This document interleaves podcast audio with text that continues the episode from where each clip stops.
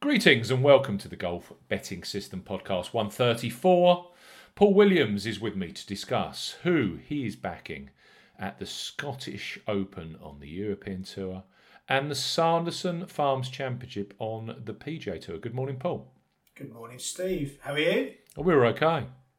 Bit grisly here, but we're we're we're in sep- we're in uh, we're in autumn now, aren't we? That's that's where we're at. A bit grisly. It's going to be a bit grisly for the next six months or so, Steve, I think. It was a bit grisly trying to get some prices out of the bookmakers yesterday for the P G A Tour, but we won't, we won't go that far. Uh, this podcast is for listeners of eighteen and above. Please be GambleAware. You can visit gamble aware dot org for more information. And of course, please bet responsibly. Visit Golf Betting System with betting previews, with tips, masses of tournament statistics and our predictor models, all available completely free of charge. Please subscribe to this podcast and drive the popularity of the show. We are available on social media. You can follow Paul at Golf Betting. I am at Bamford Golf. You can join our Golf Betting System Facebook group. The link is available in the description box. I actually uh, I welcomed six new members this morning to our Golf mm. Betting System Facebook group. So come along. Please uh, pl- look out for the Steve Bamford Golf YouTube channel where I present the Golf Betting Show every week. I've just released the show for the Sanderson Farms Championship. That's uh, thirty-five minutes of me rambling, but uh, well worth a listen. And take time to rate and review us on Apple Podcasts. That is the podcast currency and drives our listener numbers continually upwards. As ever, for those of you who leave a review, I will read them out at the start of next week's show. We received one last week. Again, I'm out there with the begging bowl. Well, not a begging bowl as such, but it's the least you can do. Send us a five-star review on Apple Podcasts. That would be fantastic. And it helps to distribute the podcast, get it to grow, and keeps all of the content free at Golf Betting System. Now, here's one for us, Paul. Title, Weekly Must Listen, five stars. It's from Phil Elf twenty-three. He's in the United States of America. In fact, he's in Saint Louis, Missouri. I can remember a B M W Championship in Missouri. Mm. Oh, no, no, no. Wasn't it the P G A Championship a couple of years ago? They played out there, didn't they? In uh, Saint Louis? Uh, yeah, better, the one better that, memory than me, Steve. The one that Brooks Koepka won, I think. The one where Tiger Woods pushed him all the way. I remember it. Um, I look forward to listening to the course breakdown and you gents, your gents' punts each week. I like the length of each week's show as well because it's about how long it takes me to mow my lawn. Love the content, chaps. Keep up the great work and differing sound advice. On, oh, sorry, and offering sound advice on all the P G A and European Tour events from Phil Elfrink. Well, thank you, Phil. Yeah, thank thanks, you. Phil. Thanks for your time. Thanks for your support. And um, he must have some, must have rather large lawn. That's all that I can say. It. So some some grass that needs cutting there to take an, an hour and ten or so. We, we've had that, and um, some people who go and take their dogs on uh, extended walks, listening to our uh, our weekly ramblings, Steve. So clearly, we're serving a purpose at some point down the line. Where do you listen to podcasts? Me? Generally while I'm working. I, do you know, when I used to go to the gym, and when the gyms were open and they, they weren't um, wow. quite so um, quite quite so fraught with danger in terms of catching COVID. A few um, months ago. Yeah, it was a few months ago. Then I used to uh, used to jump on the treadmill and listen to a podcast um, mm. most mornings, which um, kind of passes the time. Well, not, not most, most mornings when I went to the gym as opposed to most mornings I was at the gym, but, uh, but yeah, that was kind of it helps to uh, ease the pain of the uh, the treadmill. I found. Yeah, so, that works. Yeah, I, oft- I, I often listen to uh, podcasts on my bike. I must say I don't do it when I'm on the road because that'd be silly, and you couldn't hear people as they're about to mow you down. But if I'm like cycling off road in the woods, you know, along river towpaths and whatever, I'll listen to a podcast. Yeah. Just to uh, just to fill that kind of space. Um, last week's action, before we get onto this, um, what did we learn about uh, the European Tour last week? Did uh, did we learn that we've now got John Catlin, who's going to be a a winning machine about to jump on the P G A Tour. Do you, do you think Catlin could compete in a, on the on the main tour? Well, it's difficult to tell, really, isn't it? I mean, he's clearly found an ability to convert one way or another, um, whereas the people that he's been playing against in his last uh, last few events, I mean, two two wins in three, you shouldn't kind of poo-poo it anyway. It's, it, it's a um, fantastic achievement. He's, you know, multiple European Tour winner, and um, he's, uh, you know, that, that sits on his record. It, every week it seems that the European Tour throws up this kind of um, pass the parcel of the... The, uh, the the lead when it gets to the business end of things, and um, you know, someone's got to come out on top, and, and Catlin, to his credit, has managed to do that twice in these last three starts. Yeah, I, I don't know. I, I I would have enjoyed the event a little bit more if uh, Lagergren had uh, managed to hang about every time he got close enough to the lead to really put a uh, an effort in and really give himself a chance of winning, but. Um, He, uh, he managed to get us a place in the end at fifty to one, which you can't sniff at really. Only at the end of the day, if you were to get an each way place out of a fifty to one shot every single week, you'd be well ahead by the end of the year. Um, but um, you know, he got himself in a couple of good positions where he could really, uh, really strike with a with a decent run, but just wasn't to be really, was it? In the end, his greens let him down. Greens regulation, sixty forty it was for G I R last week, fifty-one percent, which doesn't tend to work unless you're... A, a Must have had some kind of scrambling game, then. Yeah, his putting was good. Well, his putting was exceptional generally. Um, his, uh, his scrambling was good, but you know, unless you're a Valderrama, fifty-one percent is not going to work generally to to get you a, a title. So um, it needs to brush up on that a little bit, and then uh, perhaps another win will be coming his way. A few, actually, one that did catch my eye last, eye last week was Scott Hend. And we've yeah. talked about Hend a number of times on the pod um, in the past, and he's one of these guys that does tend to pop up and has that ability to win. Um, it just tends to be quite random. So um, eleventh last week, um, his putting looked back on track last week as well. I tend to prefer him on Bermuda um, Bermuda grass green, so I expect good him to go luck with that this year. yeah, well, yeah. There's, There's not going to be a great deal of them on the uh, on the on the European Tour. No. But perhaps he'll pop up somewhere else. Perhaps, you know, because he does play some of the Asian Tour events as well, um, and he tends to be one of those players who comes wins after a, a poor run rather than off the back of a result like that last week, um, and tends to be a nice juicy price as well. So don't be surprised if you see Scott Hend win another golf tournament over the next two or three months. Um, I think that may well happen. With a player, I mean, we've spoken about Scott Hend for so many years. We laugh at his statistics week in, week in, out, don't we? But um, he's never gonna, he's never gonna be popping in models, is he, um, Scott Hend? But as we know with golf betting, you don't have to pop pop in models all the time. Um, that's what people struggle to get their heads around. But um, Hend doesn't. You'd have thought with the power that he's got, he's a he's a big course bully, but it tends to be technical shorter courses where he pops up. And like yeah, you said, does. he does like Bermuda greens, doesn't he? Yeah, he does. Um, he likes yeah, a little bit, a little bit of grain. If you get a grainier Poana or um, you know, some of the Ben Poa greens that's um, a little bit grainier, then sometimes he doesn't mind that. But yeah, generally, I'd prefer him on a Bermuda track. Um, and as you say, it doesn't have to be a seven thousand six hundred yard track for him to. to produce the goods. It's often a shorter one that he can uh, get, um, you know, quite aggressive with. Aggressive on the par fives, aggressive on the shorter par fours, and uh, every now and then it just clicks for him, and he has got that ability to win, which clearly on the European Tour, particularly of late, um, it's been a bit of a struggle for some of these guys to actually find a way to convert at the business end. Unless your name is John Catlin, as you said, at the top of this section. Yeah. What about over in the What about over in the P G A? Adam oh, Long I'm was, just, uh... I'm just, I'm just rolling with the punches. I, I keep, I keep getting wit- leaders who yeah. can't convert. I mean, it's the same old story, isn't it? So, yeah, well, uh, what did we come. have? I'm trying to think. Safeway Open, we had the thirty-six hole leader in Sam Burns, and we had the guy that was in second, Harry Higgs. Neither one. Uh, U S Open, we had Patrick Reed, thirty-six hole leader, mm. collapsed on Saturday. While I was enjoying a few pints, it was great to see him slashing it about and bogeying every hole. And then uh, last week, fifty-four hole leader, so that's progress. yeah, Adam Long.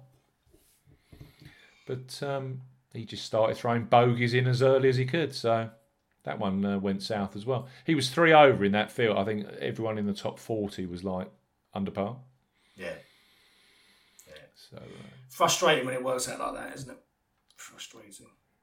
Well, James Harden. Yeah, but I, I, to be fair, I mean, this is this is the trouble. I mean, I was comparing um, this year and last year, you know, with the first few events of the what I I still classify it as the fall series, because you know, effectively these are smaller tournaments at the end of what used to be at the end.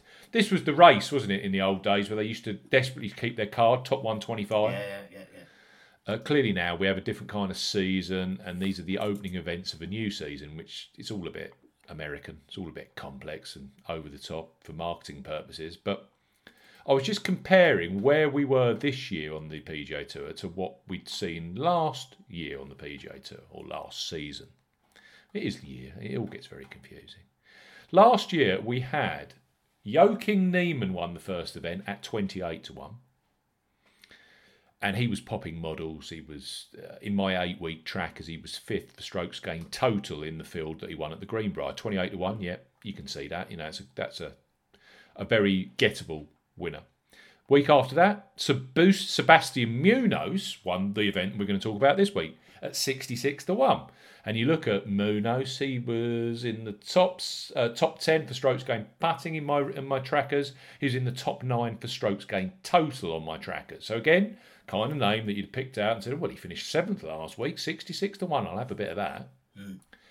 Um, this year so far, we've had Stuart Sink at two hundred to one with absolutely no inbound form or stats of any nature. And then last week, we had Hudson Swafford at two hundred to one. Yeah, yeah. I'm just going to get, you know, you're not going to get. No, it's a lucky dart if you manage to get dart at two hundred to one. Get either of those guys. So James Hahn, I got a little bit of each way action out of him last yeah, week. Yeah, Hahn's playing some good stuff. I don't really understand why he's not in the field this week. He, no. he must be. T- he must have said, "I'm, you know, I don't want to play st- straight." Or, but he's playing some nice stuff, Hahn, isn't he? Lo- yeah, long game looks really good. Um, and oh, a, mate, G I R numbers are, ex- are, br- are brilliant.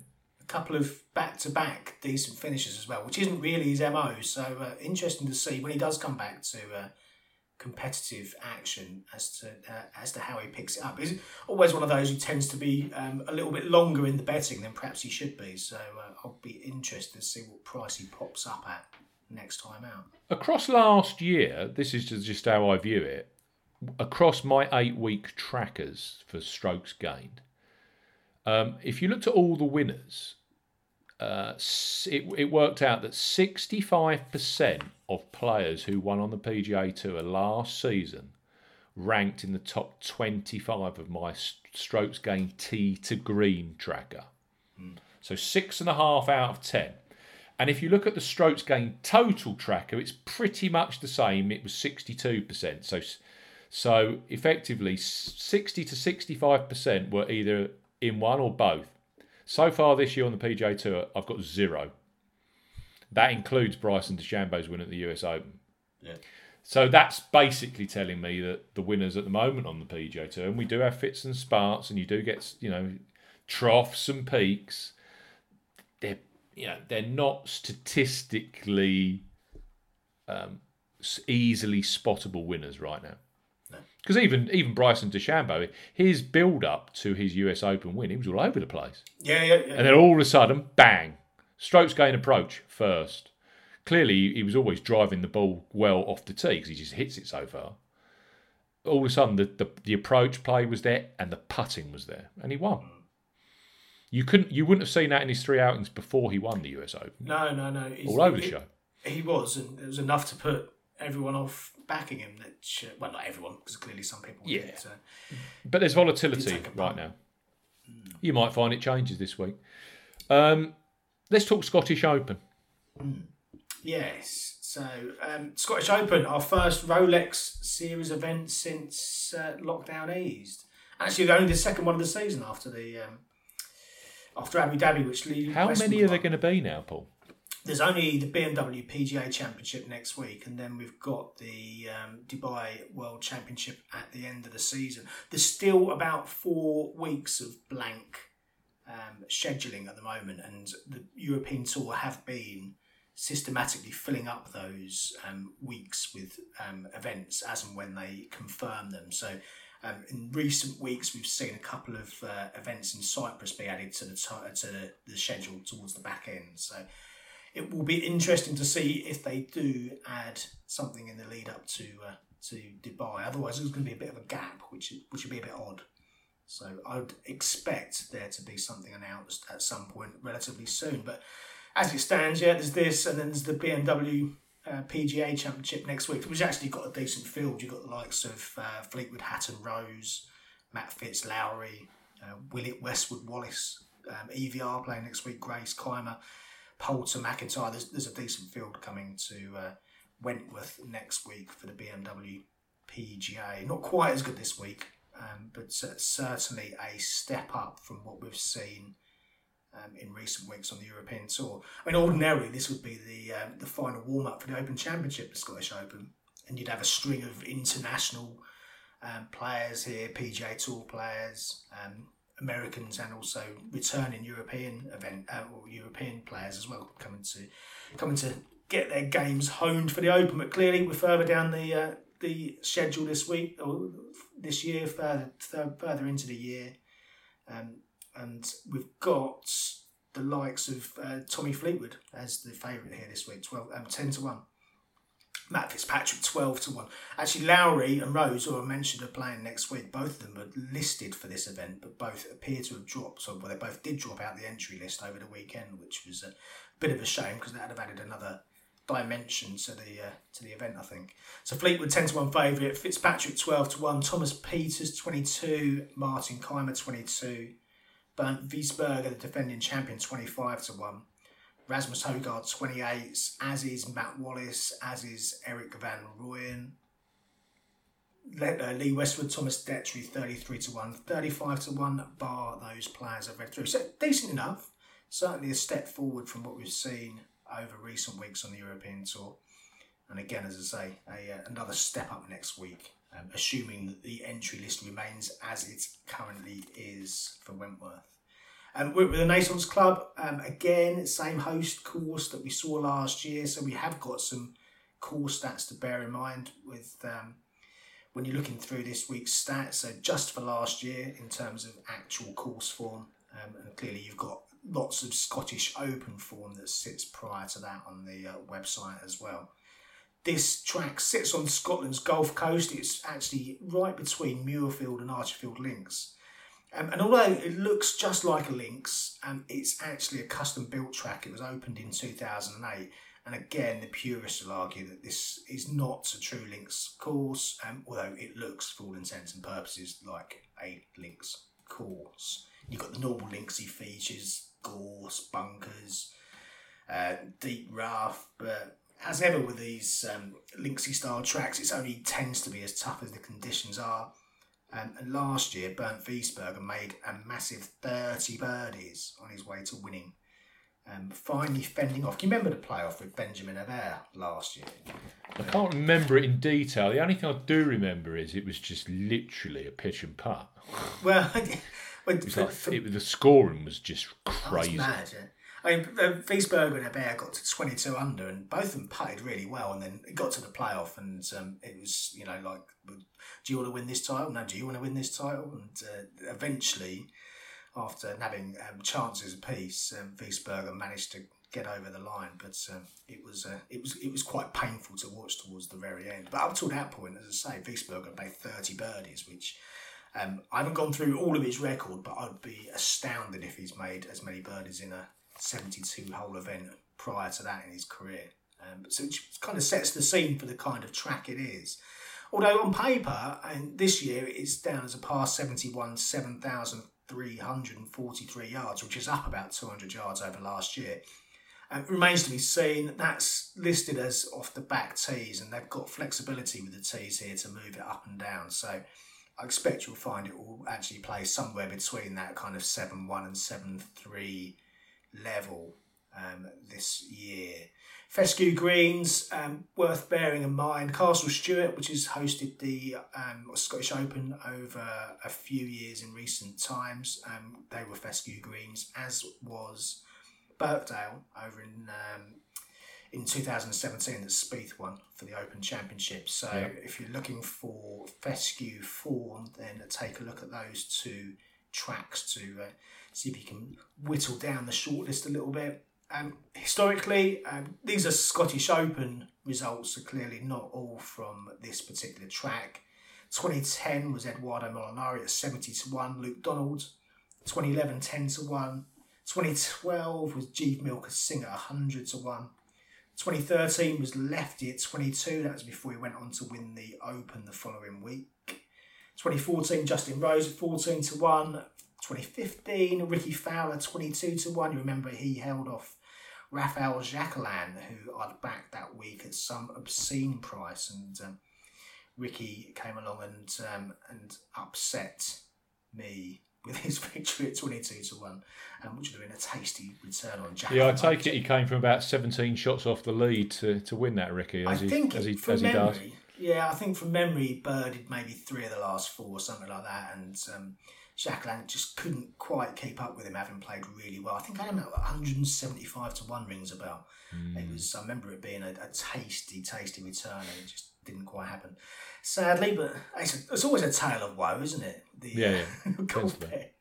Um, twenty sixteen was Alex Noren at fifty to one, same price for Rafa Cabrera-Bello the year after when he beat uh, Callum Shinkwin in that uh, playoff.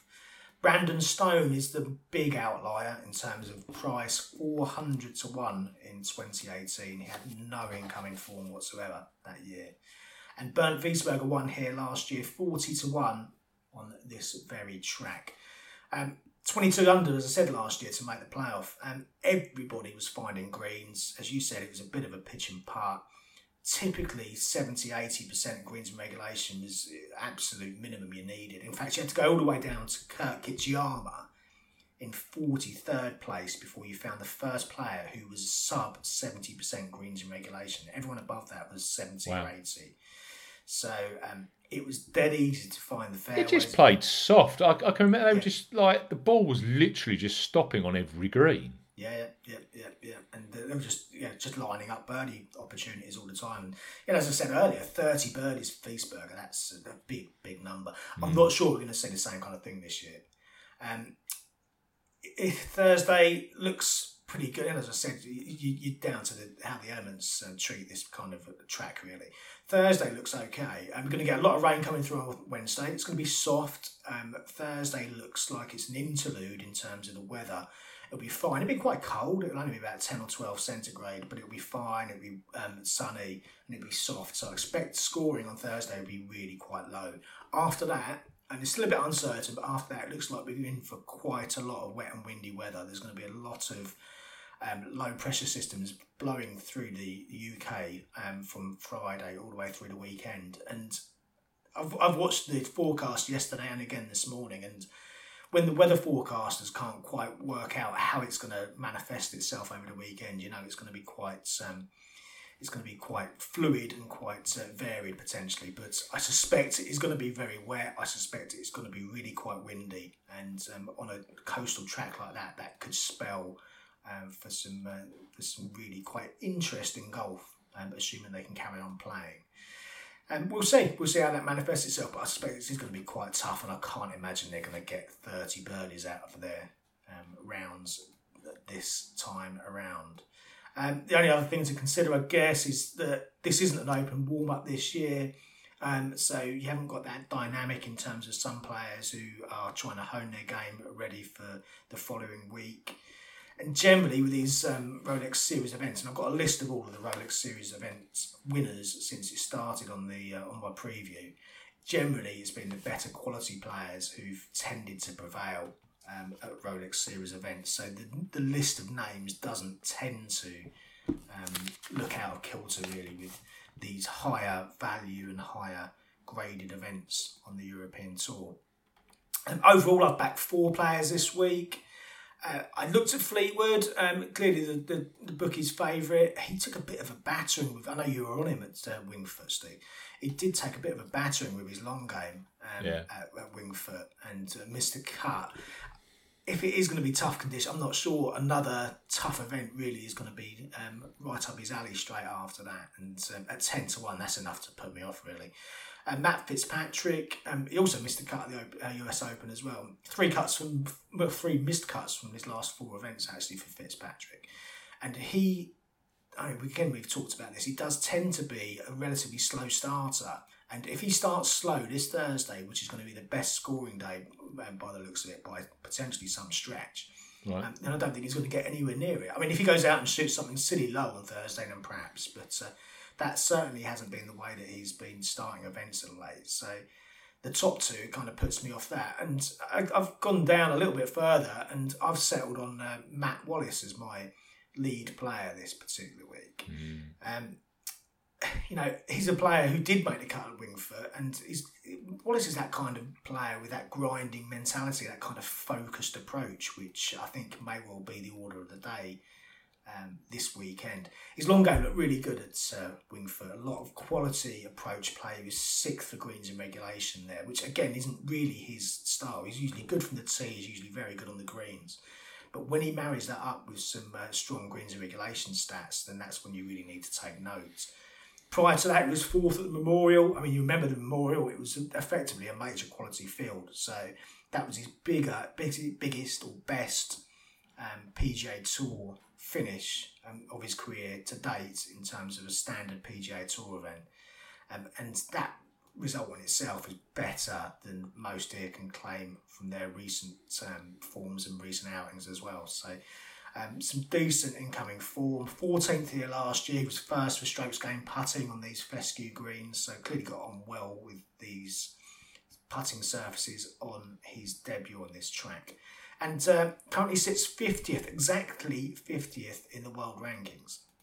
And for someone like Wallace, who does keep an eye on that kind of stuff, um, it's important to him. He needs to be in all of these big events. He needs to have access to all of the bigger events for the forthcoming year with Ryder Cup qualification um, still very much on his mind. So um, I'm sure he's going to be very focused. I'm sure that he can build on his recent form and also his fourteenth place finish here last year. So I got him at thirty-three to one yesterday. Um, he's been backed a fair bit since that point. twenty-eight to one still out there right now, but uh, I think that's mm. still a fair price against Wallace. He was fifteenth for strokes gained approach at uh, Wingfoot.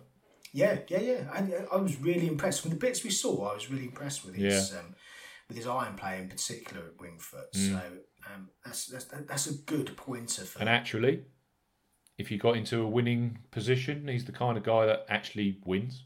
Yes. Yeah. he's got he's got, he he's got the uh, he's got the balls, mental balls to do it. He's uh, he has got that ability to convert, which. Um, You know, I don't want to keep labouring the same point, but um, they certainly don't see that much um, converting ability from uh, from the players on the European Tour of late. So yeah, Wallace is in the team, as is Joost Loudsen, and there's another one who I'm, I've been impressed with with his iron play, and particularly last week in uh, Northern Ireland. I said actually I was a little surprised with his price, sixty-six to one.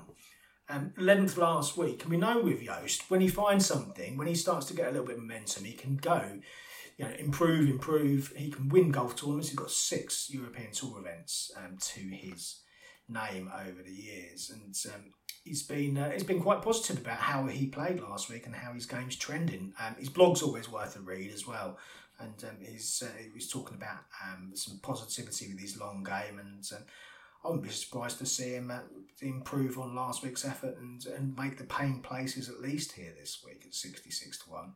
And again, he's another name who wouldn't look out of place on that Rolex Series list of winners.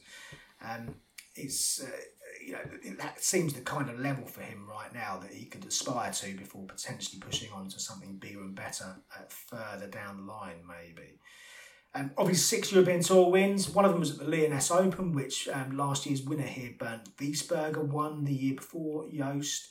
Um, he also beat Wiesberger at the Dutch, that Inland Links course on the K L M Open um, a few years back too. His most recent win was the Oman Open, which is another um, coastal-style test. Um, and for me, he, he, he this is exactly the kind of test that he likes. He he likes these um, exposed tracks. He like the he likes these coastal and kind of faux links style uh, courses as well.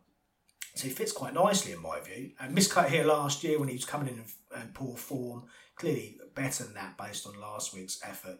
But he has got a decent finish here. He finished fourth in that uh, Ricky Fowler um, win back at Gullen in twenty fifteen. So he does have some Scottish Open form to his name. As does my next tip, Brandon Stone, seventy to one. He won this event in two thousand eighteen at Gullen. Um, and there's been plenty of examples of mo- uh, multiple Rolex winners um, to date. Uh, Alex Noren, Fleetwood, John Rahm, uh, Hatton, Rose, Wiesberger, Willett, and most recently Lee Westwood have all won more than one Rolex Series event. I guess once you've got one in the bag, um, the ability to convert the next one and the prize money that comes along with that so it doesn't probably feel quite so uh, daunting, which certainly we saw over some of the uh, more recent uh, uh, Rolex Series events. The, the one that Hatton won at the back end of last year um, springs to mind, I must say. Um, it's come close since that win, uh, second at Portugal last year. He lost a playoff to Sami Valimaki in Oman, you remember. I, I backed him that week at eighty to one and uh, he got all the way to a playoff and then uh, just couldn't quite convert in Oman. But again, in terms of coastal style um, form, that looks good. And a little bit of solid form from uh, from Stone since the restart. Sixth at the English Championship, twenty-seventh in Wales, fourteenth on his last start in Portugal. And it's been his ball striking, ball striking, total driving, which has been the real feature of his game over the last few weeks. Historically, tenth at the Dunhill Links back in twenty eighteen. He was thirty-fourth here last year, um, eleventh at the halfway point, shot a sixty-four in the second round to get himself in the mix. And he topped total driving, he topped ball striking here last year. So clearly got on with the track from tee to green. Just needs a decent week on the greens, Stone, and he could go well. Finally, um, my longest price this week, Matthew Southgate, um, one hundred fifty to one yesterday. Again, he's been nibbled in a little bit, but there's, uh, there's still some one twenty-fives out there right now. And he loves a linksy coastal test, Matthew Southgate. Historically, again, looking back, he won the Saint Andrews Trophy as an amateur back in twenty ten, and that was the first clue we got, really, that he likes this style of uh, golf. Second at the Scottish Hydro Challenge as a Challenge Tour rookie the following year. Uh, but more recently and more tangibly, fourth at the twenty sixteen Irish Open, second at Port Stewart in the Irish the year after, fifth at the Open to France, which I tend to loosely categorise within the uh, the linksy style um, courses when, when looking through different results. Second at the Dunhill Links last year. He should have won that. Could have won it. Should have won it. Um, he was really quite prominent all the way through. Um, then also we've got some more prominent Open Championship form. twelfth at twenty sixteen at, uh, that was Royal Troon at twenty sixteen. sixth in twenty seventeen at Birkdale. So he, for me, simply loves this style of golf, Matthew Southgate. And what we've seen with him, um, which is unusual for Southgate, is some um, some consistent form as well. Eight cuts made from nine starts since the restart, um, since the post-COVID restart. thirty-third last week in Northern Ireland, and that featured his best putting performance for almost a year. So there seems to be a few things percolating with Southgate, and potentially something that's going to come to a head on a track that suits him and the style of golf that suits him too. So quite happy to stick Southgate up as a, a long shot, one fifty to one. Brandon Stone at seventy, Joost Loutton at sixty-six, and Matt Wallace was top of the shop at thirty-threes, but as I say, he's been, been nibbled in a little bit to around about twenty-eight to one now. I'm looking at Betfair Exchange. Southgate mm. right now is one seventy. Stone is one twenty. Is he? Joost is eighty. Matt Wallace is twenty-nine. Those are your Betfair Exchange prices on Paul's four selections this That's big week. Prices. That, that price on Stone is huge. one twenty. Mm. Very big. I'm Anyone just wondering. I'm wondering who you've backed recently that's going to win this week. yeah. Oh, don't. It'd probably be Lagergren. And, do you know, I, I was tempted to go into Lagergren again. Um, and the, on the basis that they are more, they're, they're easier greens to hit here. They're bigger greens. There's, the greens regulation is higher. And that was the thing that let him down last week. Yeah. And the rest of his game was pretty much there. He's driving well. Um, his, uh, his short game was good. His putting was really, really good. Um, and perhaps if you put him on a track that um, gives him more chances, then then that'll actually appeal to him. And as I said last week in the pod and also in my preview, he's got some really strong form at the Dunhill Links as well. So if there's going to be one that bites me on the backside this week, then Joachim Lagergren, it will be that player, I suspect. Mm. I, thought you, might, I thought you might double down on him, I must say. Yeah, I was, I was close. I was close, but... Um, Yeah, I don't know. I think the, the forecast adds a, le- a level of um, complexity to this, and uh, you know, you could end up with something completely off the wall as well. So I've also not gone too mad with this. I think I did t- I had ten points in total, so there was no deviation from that this week. Because um, I think you may find um, something, if it does get particularly nasty, you can have a complete off the wall winner at the back end. But um, if that's the case, then good luck finding that particular winner. Sanderson Farms Championship is our fair on the P G A Tour. So by my reckoning, this will be the it's all it's the fourth tournament that we've had on the P G A Tour so far in the new season. Mm. And it's a genuine full five hundred point full field full dollar prize fund event. I'm quite surprised actually. I thought that it would get a slightly better field than it did, that, that it has done. Because they're, they're offering six point six million dollars as a prize yeah. fund. Two-year exemption, I take it. Oh, yeah, five hundred points, two-year exemption. It's a full field. Uh, it's a full status event. Um, the field next week, the Shriners in Las Vegas, has got seven million dollars up for grabs, and that field is perennially stronger. And it is again next week. Looking at DeChambeau, I don't know why Webb Simpson always goes to uh, Las Vegas. I don't really see the two computing there, Simpson and Las Vegas, in terms of uh, cities. But uh, Simpson's playing next week. You know, Patrick Cantlay. We've got Scotty Scheffler's doubling up and playing there. We've got some uh, a really strong field next week. Louis Oosthuizen's scheduled to play, which he, he pulled out of this week uh, last night. Colin Morikawa, you know, we've got a very... Hideki Matsuyama, strong field next week. And Brooks Koepka returns. So um, it's going to be uh, all hands to the pump next week on the P G A Tour with a with a, a very elite field. And this week, um, we've got Scotty Scheffler, nine to one favourite. Uh, Sung J M at fourteens and Will Zalatoris at a best price of twenties, as short as fourteens. Um, it, it just... It, Scheffler, Im, Zalatoris, Burns, Munoz, Adam Long. You know, this is basically a, it's a pumped up Corn Ferry event, isn't it? Doc Redman. Yeah. Um, it it's effectively a, a Corn Ferry field. Um, interestingly enough, you could see the field building for this, and uh, Harris English was scheduled to play. He's pulled out. Uh, and Jason Kokrak was scheduled to play, and he pulled out. So there, there have been... It could have been a far stronger field than it is. Louis Oosthuizen clearly pulled out last night. Yeah, but did we find out why Louis pulled out? Is it just, uh... Knowing how Louis um, plays his golf and only turns up at majors and W G Cs, I expect he just couldn't be bothered, Paul. Yeah, quite possibly. We'll see if he plays next week, eh? Yeah, he's never won a P G A Tour event, has he? Apart from the Masters, which clearly isn't really a P G A Tour event; it's a major. He, no, Louis didn't win the Masters. He won the Open. Sorry, he's never. Is it right with Louis? He's never won on. He's never won in the United States. Not that I recall. No. Yeah, sorry. So let's get let's recap that before I get a load of abuse. Louis didn't win the Masters. Louis no, won no, the he Open. Lost, he lost the playoff, didn't he? He yeah. lost the playoff to Bubba. He's he's lost in the Masters playoff, but he's never won an event in America, and he was he's being chalked up at fourteen to one. That was one that I instantly put a pen through anyway. But what that did do, of course, um, him being pulled out of the field as second favourite shortened everyone up last night as well. Yeah. Um. And when when the bookmakers finally got their odds out about five o'clock yesterday in the U K, five you know seventeen hundred, um, very very slack. Um, they didn't.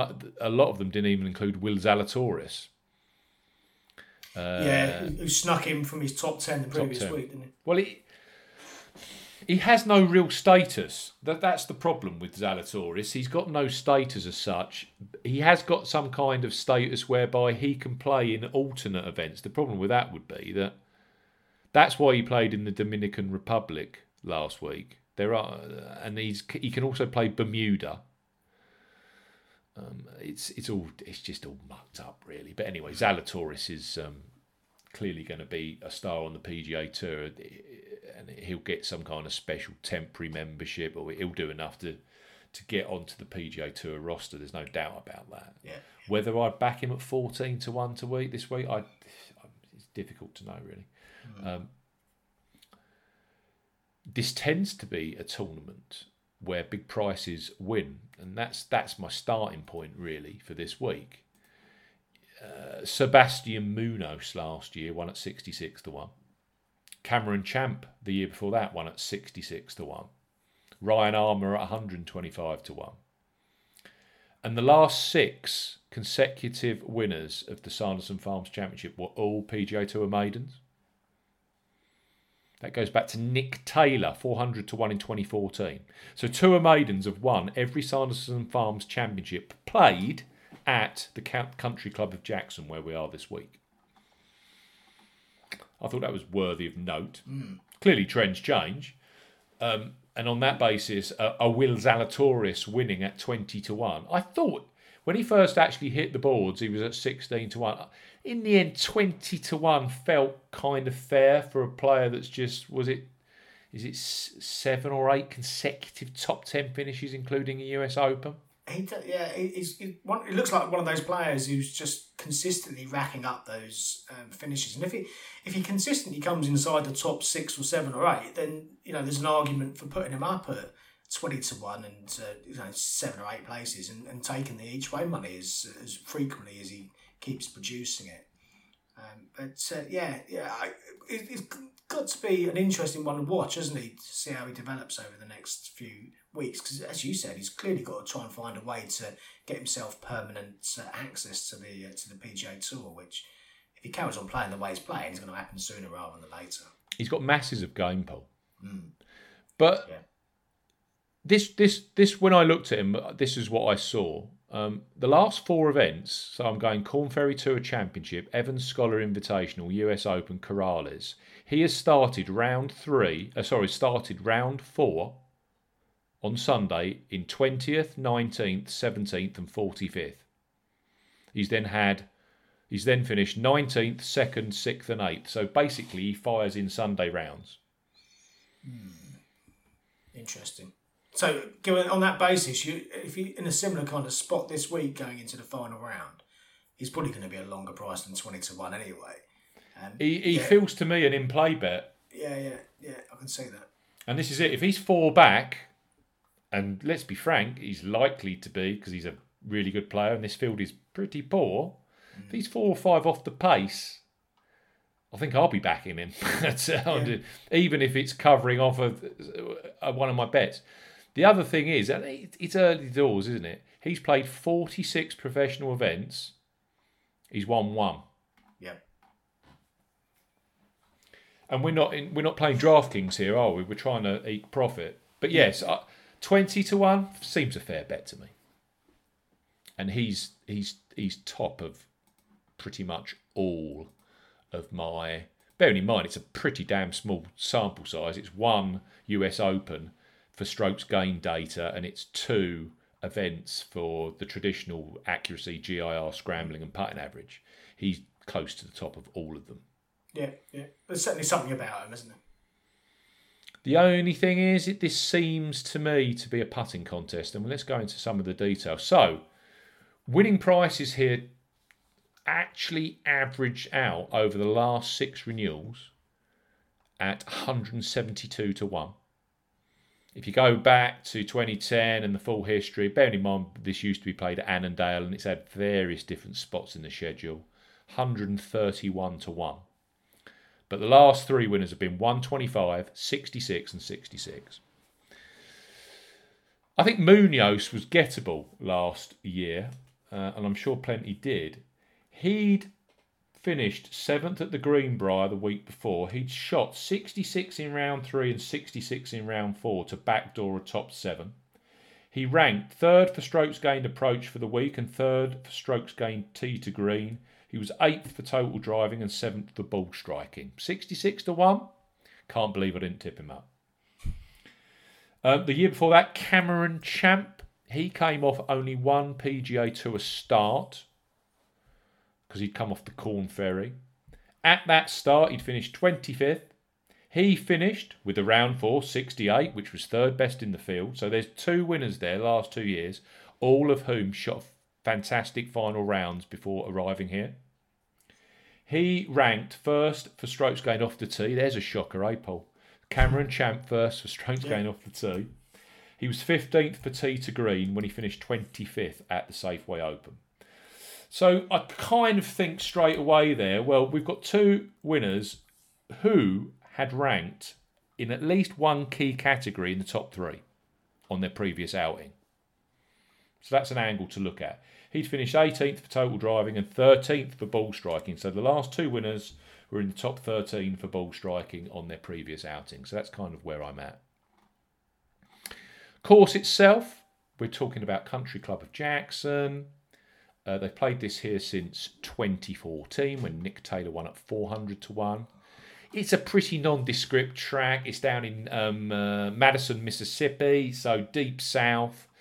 We're, d- we're talking deep south agronomy. Yeah, we're talking Bermuda grass. six thousand two hundred square feet greens. Scoring here is perennially low unless the unless the wind gets up, which it isn't.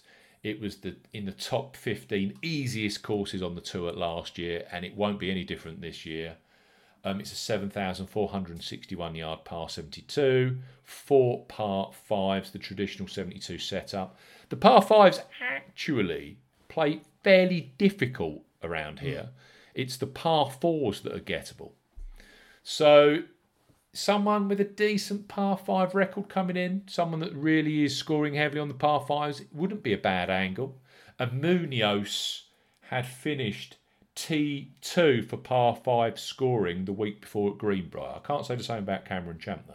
So that might be an angle, someone that's really battering the par fives right now. Ultra Dwarf Champion Bermuda Grass are the greens. Now you've been you you've dealt with these recently because you tipped up at the W G C event at Saint Jude, and they're That's exactly right. the same green type. Mm. Um, if you want other courses, Sedgefield, where they play the Wyndham every single year, that's been Champion Bermuda Grass since twenty twelve. Quail Hollow has been Champion Bermuda Grass since the twenty seventeen P G A Championship. We also had a couple of Barbasol Championships, which is an alternate event they played in twenty fifteen through twenty seventeen, which again they used, they played in in uh, that was played at uh, the uh, Robert Trent Jones Trail Grand National, but that's another course down this way. And T P C Southwind, also Trinity Forest, where they played the twenty eighteen twenty nineteen and that Inland Links in Dallas. Those are Champion Bermuda Grass greens as well. And you do see players that putt very well on these, these kind of... It was a bit like Pat Perez last week, he, the king of Paspalum. Yeah. Um, He's still putted well, you... Perez, isn't he? Pardon? He still putted well, Perez, last week. It was just yeah, yeah, shame yeah. about the rest of his game. Just couldn't hit, the, couldn't hit any greens. Um, yes. But yes. He, you just do see players that clearly have links to these kind, this kind of agronomy. Weather forecast: twenty-two to twenty-five degrees Celsius, so not sweltering hot. I mean, last year they were playing in thirty and thirty-three degrees, high humidity. That isn't happening this year. Uh, what we are seeing this year as well, very, very calm conditions. I think it rained yesterday, Monday. It's been very, very wet on, in the build-up. I think the fairways are going to be soft. Going to be plenty of cutting them, uh, and I think the greens are going to be receptive. And as we know, they'll just put the hoses on them anyway. And so, I think it's going to be a very soft, very receptive golf course. And the scoring twenty is going to be twenty-two. It's I think the scoring is going to be lower this week than it was in Corrales last week. I can see twenty-two, twenty-four under win, something like that. Now that takes us to key skill sets that are required around here. I'll start with strokes gained, actually. So I've taken the last four winners, Munoz, Champ, Ryan Armour, Cody Gribble. What did they do well? And averaged them out. Off the tee, strokes gained fourteenth, approach sixteenth, around the green thirty-first, tee to green eighth, putting third. So Gribble was first for strokes gained putting when he won. Armour was second. Champ was second. Munoz last year was fifth. And if we look at traditional statistics, going back to Nick Taylor in twenty fourteen, includes P- Peter Malnati as well.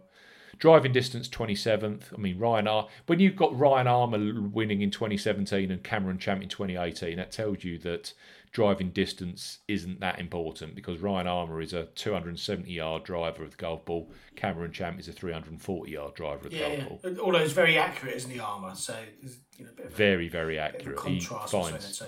a Chesreavy, and I did have a very close look at Chesreavy this week. Uh, driving accuracy, thirty-sixth. Greens in reg, tenth. So you've got Rick Greens, and guess what? You've got putt well. Putting average fourth across the last one, two, three, four, six winners. Nick Taylor was sixth for putts per G I R. Malnati second. Cody Gribble first. Armour second. Champ, Cameron Champ first. Munoz, the longest actually, one point six five putts per green in reg, eleventh. So, someone's got to have a hot putter. Mm. Clearly, Scotty Scheffler can win this, should win this probably. Um, he's been mixing it at the highest levels in majors. Um, he was mixing it at the Tour Championship last time we saw him. He's a far, far better player than pretty much the whole of this field. Um, nine to one. So I could argue when Bryson DeChambeau won at nine to one a few months ago at the Rocket Mortgage, you had a guy there in Bryson who was nine to one, playing outstanding golf, just like Scotty Scheffler is, but had already won four P G A Tour events. Yeah, yeah. Oh, sorry, I've got that wrong. It was five P G A Tour events before he won the Rocket Mortgage. Scotty Scheffler's won none. No, no. It's, it, it, it, similar, good chance, similar, yeah. similar quality of field, because the Rocket Mortgage was garbage as well. So, but yes, Scheffler hasn't got over the line on the P G A Tour. No, and it, it, it, you know, you get these players who end up just being priced so prohibitively, you can't reasonably back them, and um, if he wins, he wins, I guess. So, well, I mentioned I mentioned some of the names at the Shriners next week. What Scott? What price is Scheffler going to be in that? He's going to yeah. be a lot bigger, isn't he? Yeah. yeah and actually, yeah. we've seen the likes of Patrick Cantlay get his first tour victory in Las Vegas. Mm. So maybe Scheffler's one to monitor and actually jump on next week, when you might be getting sixteens, twenties. I don't know. Well, I mean, Bryson DeChambeau's playing for a start. Yeah. Depends what he does this week. Sung Ji-im at fourteens. He's won once on the P G A Tour. He was clearly second here last year, lost in the playoff to Munoz. But again, yeah, fourteen to one. I can't, I can't go there. We've already discussed Zalatoris. Would not be shocked. But on this angle of, on this angle of a little bit bigger prices, um, also on the angle of strokes gained in outings in the build-up, the first one I had to plump for was Sam Burns. And Sam Burns is playing some outstanding golf right now. And he was, if I'm correct, he was was he twenty-two to one last week, best price at the yeah, that's right, Sam yeah. Burns. Yeah, yeah. yeah it's pushed out a little bit. And actually, he didn't do a great deal wrong, because he was right in contention. And then he had one of his kind of, how can I put it politely? I think you're going to get this with young players. And, and we've said all along, players develop in different ways and different speeds. Burns seems to be one of these guys that's got all the game, but is just kind of layering up the mental fortitude to win one. And he fired in a seventy-seven last Saturday and collapsed down the field. And hey presto, on the Sunday, shoots a crazy low score again, and grabbed a top thirty finish, top twenty-five finish. And that's actually helped us on the price this week, because I got thirty-three to one. The fact of the matter is with Burns, though, he was, you know, outstanding. We're, we're talking about top three, top five strokes gained skill sets. At that Safeway Open where we were on board, halfway leader, he was third for strokes gained off the tee, and he was ninth for strokes gained tee to green. They're the kind of numbers you want to be seeing from a young maiden heading into an event like this that's yeah. kind of there for the taking, correct? Yeah, yeah, yeah. Um, yeah, also, something Lar- about him, isn't there? Yeah, he's playing some great stuff. And we've said all along with Burns, he is such a Bermuda biased player. It's frightening. Last week, he was second for total driving and second for ball striking, but only fortieth for putting. Fourth for greens in regulation, fourth for driving accuracy, and he banged it three hundred five yards off the tee. Seventh for driving distance. He's just driving the ball, and his approach play is immaculate right now. He just needs to feel some positivity on those greens, and we just know with him, he is so Bermuda grass positive on his putting. It's unbelievable. This is also a course that's fairly close to him. I think he lives two, two and a half hours away, plays it fairly regularly. And he was quoted because he finished third here, um, third here two years ago. He just said, I love this place. Ever since the P G A Tour switched it here, you know, I love coming here, playing here, and, you know, I just get on well with the golf course. So it kind of just, mar- it all marries up quite nicely on Sam Burns. Um, and yes, that third place finish, he was second for tee, he was second for strokes gained putting that week. Sorry, he was second for strokes gained tee to green the week he came third here, and then last year he was in a bit. He he was just finding his feet again on the tour, going for a bit of a fallow patch, but he putted second for strokes. He was third for strokes gained putting here last year. So marry the two together, it'd be fantastic, wouldn't he? He wins by six. Wouldn't it be great if Sam Burns is leading leading by eight shots going into Sunday morning? Given the recent weeks, Steve, I think you might need that to give yourself. And he'll and he'll probably win then in a playoff against Will Zalatoris, who shot sixty yeah. on Sunday. It's that it's going to be that kind of crazy tournament. Yeah. The other guy towards the top of the leaderboard, a, a maiden again that's progressing so well and is so logical and so obvious that he just had to go in, is Doc Redman. And Doc Redman, again, is playing some very, very good golf. Now, some of you will remember Doc Redman and, re- and remember how he hit the P G A Tour. He was the guy who had very limited uh, professional outings. A lot of them were on, uh, you know, he, he dallied with the Corn Fair. He did a bit in Canada on the Canadian Tour. And then turned up at the Rocket Mortgage Classic last June and finished second. And people were like, Ooda, who is this Doc Redman guy? Just from that appearance alone and the money he gained, he he, ga- he gathered enough money. Uh, I think there was also a couple of um, smaller... He, he finished top twenty at Quail Hollow that year on a, on a sponsor's invite. He got enough money to get a, um, a special membership. Great. Gets his card. Uh, then he plays his full first year last year. And didn't uh, last season didn't really do too much until since the resumption. twenty-first at Harbour Town, eleventh at the Travellers, big tournaments, loaded tournaments. twenty-first at the Rocket Mortgage when he went back there a year later. And then in August, he, it went up another gear. twenty-ninth at the P G A Championship. He then finished third the week after at the Wyndham Championship at Sedgefield Country Club on those champion Bermuda grass greens, where he ranked first for stroke, first for strokes gained off the tee and first for strokes gained tee to green. Missed the cut of the Northern Trust, very you know excusable at T P C Boston, big huge event. Had been playing week after week after week, and then Safeway Open last time out, finished third. He was fifteenth for strokes gained off the tee, first, first for strokes gained approach, seventh for strokes gained tee to green. And, you know, we were talking about Munoz, we were talking about Champ, we're talking about a round four performance on the previous outing. Well, he shot a, uh, was it a sixty-two? ten under par sixty-two to backdoor that top three finish at the Safeway. So he's got confidence, he's got momentum, he's got the tee to green game. Seems to putt well on these ch- champion Bermuda grass putting surfaces. Um, he's played here before. I think it was in his fiftieth spot on a sponsor's exemption way, you know, a long time ago. The other thing with Doc Redman is U S amateur winner. And you actually look at U S amateur winners since two thousand nine. It's not a bad list. It really isn't a bad list at all. Benny Ann, Bryson DeChambeau, Matthew Fitzpatrick, Victor Hovland.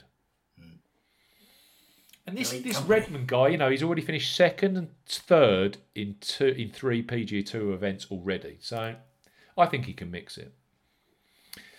So those are my first uh, first two.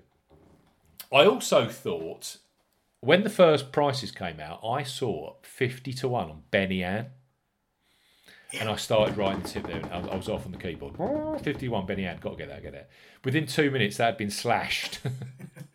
He played well last year. He was good here last year, wasn't he? Was he thirty, well, thirty, Benny Ann, again, a tour maiden. We know that he's won the, the biggest tournament on the European Tour at Wentworth. He, he can win big tournaments. They just don't come that frequently. But champion Bermuda grass, if you remember a few months ago, he was second, I think, going into the final round at the W G C at Southwind. Couple of weeks, uh, uh, year before last, was it? He was in that head-to-head with J T Poston to win at the Wyndham on those champion Bermuda grass greens at, at Sedgefield. And he was second here. He was third here last year.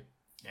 He's been working with Brad Faxon, hasn't he? So Absolutely. You would expect at some point that to filter through, and you see some, you know, stark improvement with his putting performances, which uh, we've not quite seen it yet, but I think that is in the post at some point. So it's coming, isn't it? Oh, you'd have thought so. And I just checked his record on the official World Golf Rankings. You just look at all of the places where he's gone. I mean, he won the he won at Wentworth at twenty-one under par. It's always at Birdie Fest, and turns up. He was twelfth. I don't know why I'm going into all this detail when I haven't even tipped him, but it was purely a price play. I didn't tip him. Um, he was sixth for strokes gained approach at the B M W, and he finished, I think it was, he finished something like sixty-six sixty-six at that B M W to finish twelfth. He actually um, played better when, oh, surprise, surprise, they started watering the greens.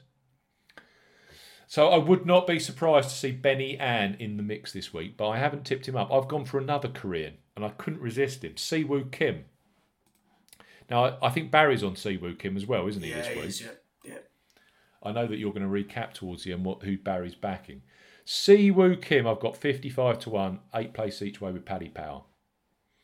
And this guy, he's like he's like Sam Burns, but clearly he's been around for a lot longer. And he's just an absolute beast on Bermuda grass greens. I never back him on anything else bar Bermuda grass. twenty sixteen Wyndham Championship winner, guess where? Sedgefield Country Club, champion Bermuda grass greens. twenty seventeen Players Championship winner, huge tournament, five-year P G A Tour exemption.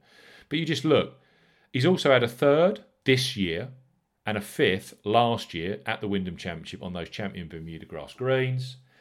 Um... He had that third place at the R B C Heritage when you and Barry were on him at a ridiculous price, and he, he choked at the end. But he's just playing some nice stuff at the moment. Um, he also finished second at the Barbasol Championship at that Robert Trent Jones Golf Trail twenty sixteen on those champion Bermuda grass greens. Sorry, I keep saying it. But he just loves this ultra dwarf agronomy. And, yeah, U S Open, he was tripe. Um, He was the twenty to one favourite at the Safeway Open, which we can all get our heads around, but that showed you how well he'd been playing. And actually, he got into the last couple of groups on the Saturday, uh, and he did a kind of Sam Burns and just a huge, um, a, a, just a terrible round on the Saturday, and then bounced back again on the Sunday with a very nice round to get a half reasonable finish at. But he's just, he is playing some really nice golf. And across my eight-week trackers, he ranks in the top ten for both tee to green and strokes gained total. So, yes, you look at his strokes gained stats. The last two outings have been pretty poor. But then you think, well, he's just about to hit a course and greens and agronomy that he absolutely adores. And he's outside the world top one hundred, could do with a big win. Opens a lot of doors. Uh, opens a um, a Masters invitation in twenty twenty-one. I could see Siwoo Kim being in the mix. And finally, sixty-six to one seems a sweet spot here, doesn't it? sixty-six is. Um, I've gone for Cam Davis, who I just wish with Cam Davis, he had the belief in himself to realise he's a really good player. twelfth at the three M Open, thirty-second at the Barracuda, fifteenth at the Wyndham Championship. He then, I tipped him up a few weeks ago at the Safeway. Didn't do a great deal, but again, when the pressure was off on the Saturday, fired in a very low round. Um, he just seems to be the sort that needs to just. He shot sixty-seven in, in on the Sunday, uh, the sixth best round of the day. You just get the feeling with when it clicks with him. Bearing in mind, this was a guy that at the Northern Trust in a major strength field a few outings ago was in second, T second position behind Dustin Johnson and Scotty Scheffler. And then he realised where he was and went into a deep retreat. Reverse. But that's the kind of player we've got here, the kind of ability that this guy has got. He's long, he's straight, he he can basically do whatever he wants to do and needs to do. It's just, it's just the mental side. Now, and we've seen that in the past. All of a sudden, it just clicks somewhere. It might click this week in a very, very weak Corn Ferry type field that this guy will be used to. So I just know how this game works, and you've been talking about Lagergren. It would not surprise me at all to be looking at my phone, say Sunday, Saturday morning, and I'll turn over, turn around and say to the wife, I can't believe I put, didn't put Cameron Davis up this week. He's leading. I put him up. She'll go, yeah, you put him up last time, didn't you? Yeah, yeah. And she's like, oh, I've heard this story before, Steve. It's just that sometimes you can be patient with players, haven't you, Paul? Yeah. yeah. You and me, tell it, we tell each other this all the time. Got to be patient with players and just have a bit more of a medium-term outlook on him. Yeah, I think Davis is the sort yeah. that's got the game to win around, a to win a P G A Tour. He just needs to believe in himself. Yeah, it's, sometimes it doesn't, it, you know, it doesn't necessarily happen the week that you fancy him most. But uh, if it's still if he's still playing some good stuff and um, it it seems to fit the following week or a couple of weeks later, then then yeah. Yeah, stick with him. No, I got him at sixty-sixes. I'm seeing Denny McCarthy at sixty-sixes. Yeah, Denny McCarthy, he pops in models, but he just doesn't seem to have to get the victory. And I'm seeing him with Patrick Rogers at sixty-six to one. Well, Patrick Rogers was on an absolute tear at the Corrales, wasn't he, on Friday? And then all of a sudden he realised in the win and he and he beats a retreat. It just, they just haven't got the fortitude. I think Davis could potentially... And they've got scar tissue, the likes of Rogers and McCarthy. Davis hasn't got that scar tissue. He's just getting to that level where he's just about to hit the ceiling of being on Sunday in contention on P G A Tour events. And you might find he, he gets there and gets the job done. So Davis, Kim, Siwoo variety. I've got Sam Burns and I've got Doc Redman. Who's um who's Barry backing? Because I know he's let you know. Yeah, it's, it, Barry's got two. Um, Siwoo Kim is one of them, and the other one he's backed is M J Dafu, who was yeah. the one of Monday the four qualifiers. Monday qualifiers. Yeah, mm. uh, two hundred to one. Barry's got on him, um, so he fancies a bit of uh, momentum to come through for Dafu this week. So we'll see how those two fare. Clearly, you're on Siwoo as well, so uh, you'll both be. What could go wrong for him? You know, with Siwoo, within six holes, he's either two over or he's actually fancying it. Yeah, yeah, we'll see, we'll see.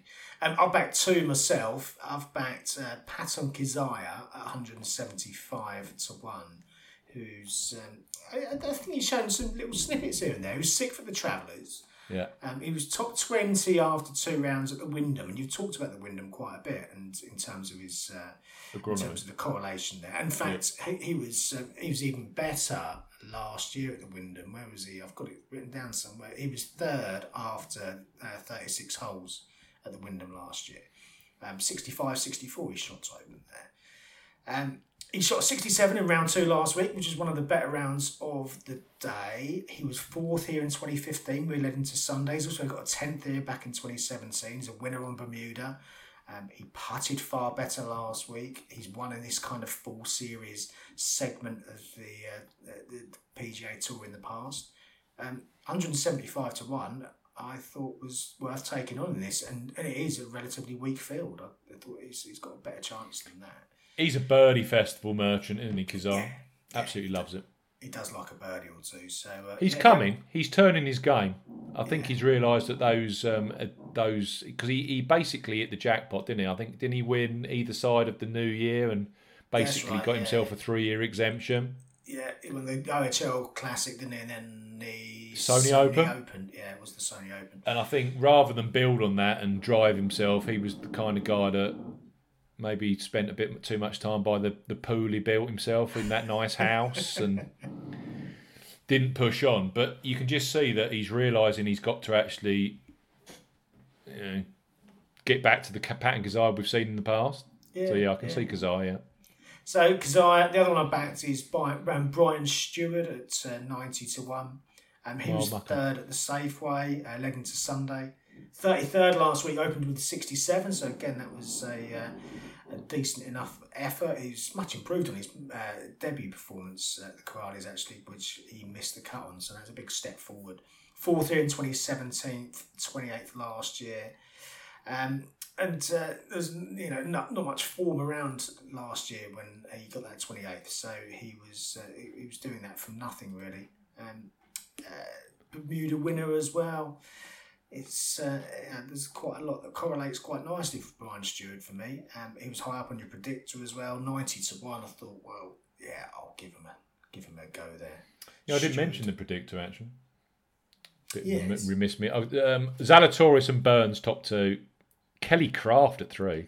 Mm. I, I did high up yeah, on a, a lot of pattern stats. Perez four, Harmon five. Where you get Harmon, you get Brian Stewart sixth. Chesson Hadley, Scotty Scheffler at eight, Charlie Hoffman and Johnny, our old friend Johnny Vegas. He's not doing a great deal recently, is he, old Johnny? No, but he does. He likes another low low scorer, doesn't yep. he? Yep. He certainly does. Yeah, I can see Brian Stewart. He, he, he again, is another Paspalum, and he he, t- he tends to, pre- pre- uh, to perform better. I mean, he's a Florida resident. He, te- he tends to perform better on Bermuda grass, agronomy. And he doesn't mind mixing it, does he, Brian Stewart? And I said to you the other week, he's the kind of player that when he's got these hot form at this kind of year, he's the kind of old pro that knows all he needs is a couple of top fives and that card is locks up for the rest of the year. Pressure is off. Yeah. Well, so you got third at the Safeway, so he only needs one more or so. And then, as you say, yeah, it's, it's, it's locked, isn't it? It's feet up time. Feet up. We can relax when the tour gets to bigger fields and, and, and courses he can't compete on. Um, in terms of my tips, Burns is at thirty on the exchange, Redmond is thirty-eight, Siwoo Kim is at fifty-five, and Cameron Davis is at fifty-five. So clearly people are, are slightly into Cameron Davis on the Betfair exchange. Um, so yeah, thirty, thirty-eight, fifty-five and fifty-five. I think that's us, Paul. Indeed. Big week next week. Wentworth and, uh, as you say, the bigger track, big, bigger event over on the uh, P G A Tour, which you have to remind me what it was. The Shriners, Shriners Bank. That's right. Yeah, that's what oh, it was. Uh, not Spank. Shri- it's actually a children's Shriners hospital. hospital yeah. yeah, Shriners Hospital for Children. It's the one where old uh, Timber Snake used to turn yeah, up and get, him, the, get himself involved. The, the J T Shriners. Well, you've got this, because the Asian swing's gone, you've got Shriners next week in Las Vegas. You've then got the C J Cup that they're playing in Las Vegas. That's the one, uh, I think.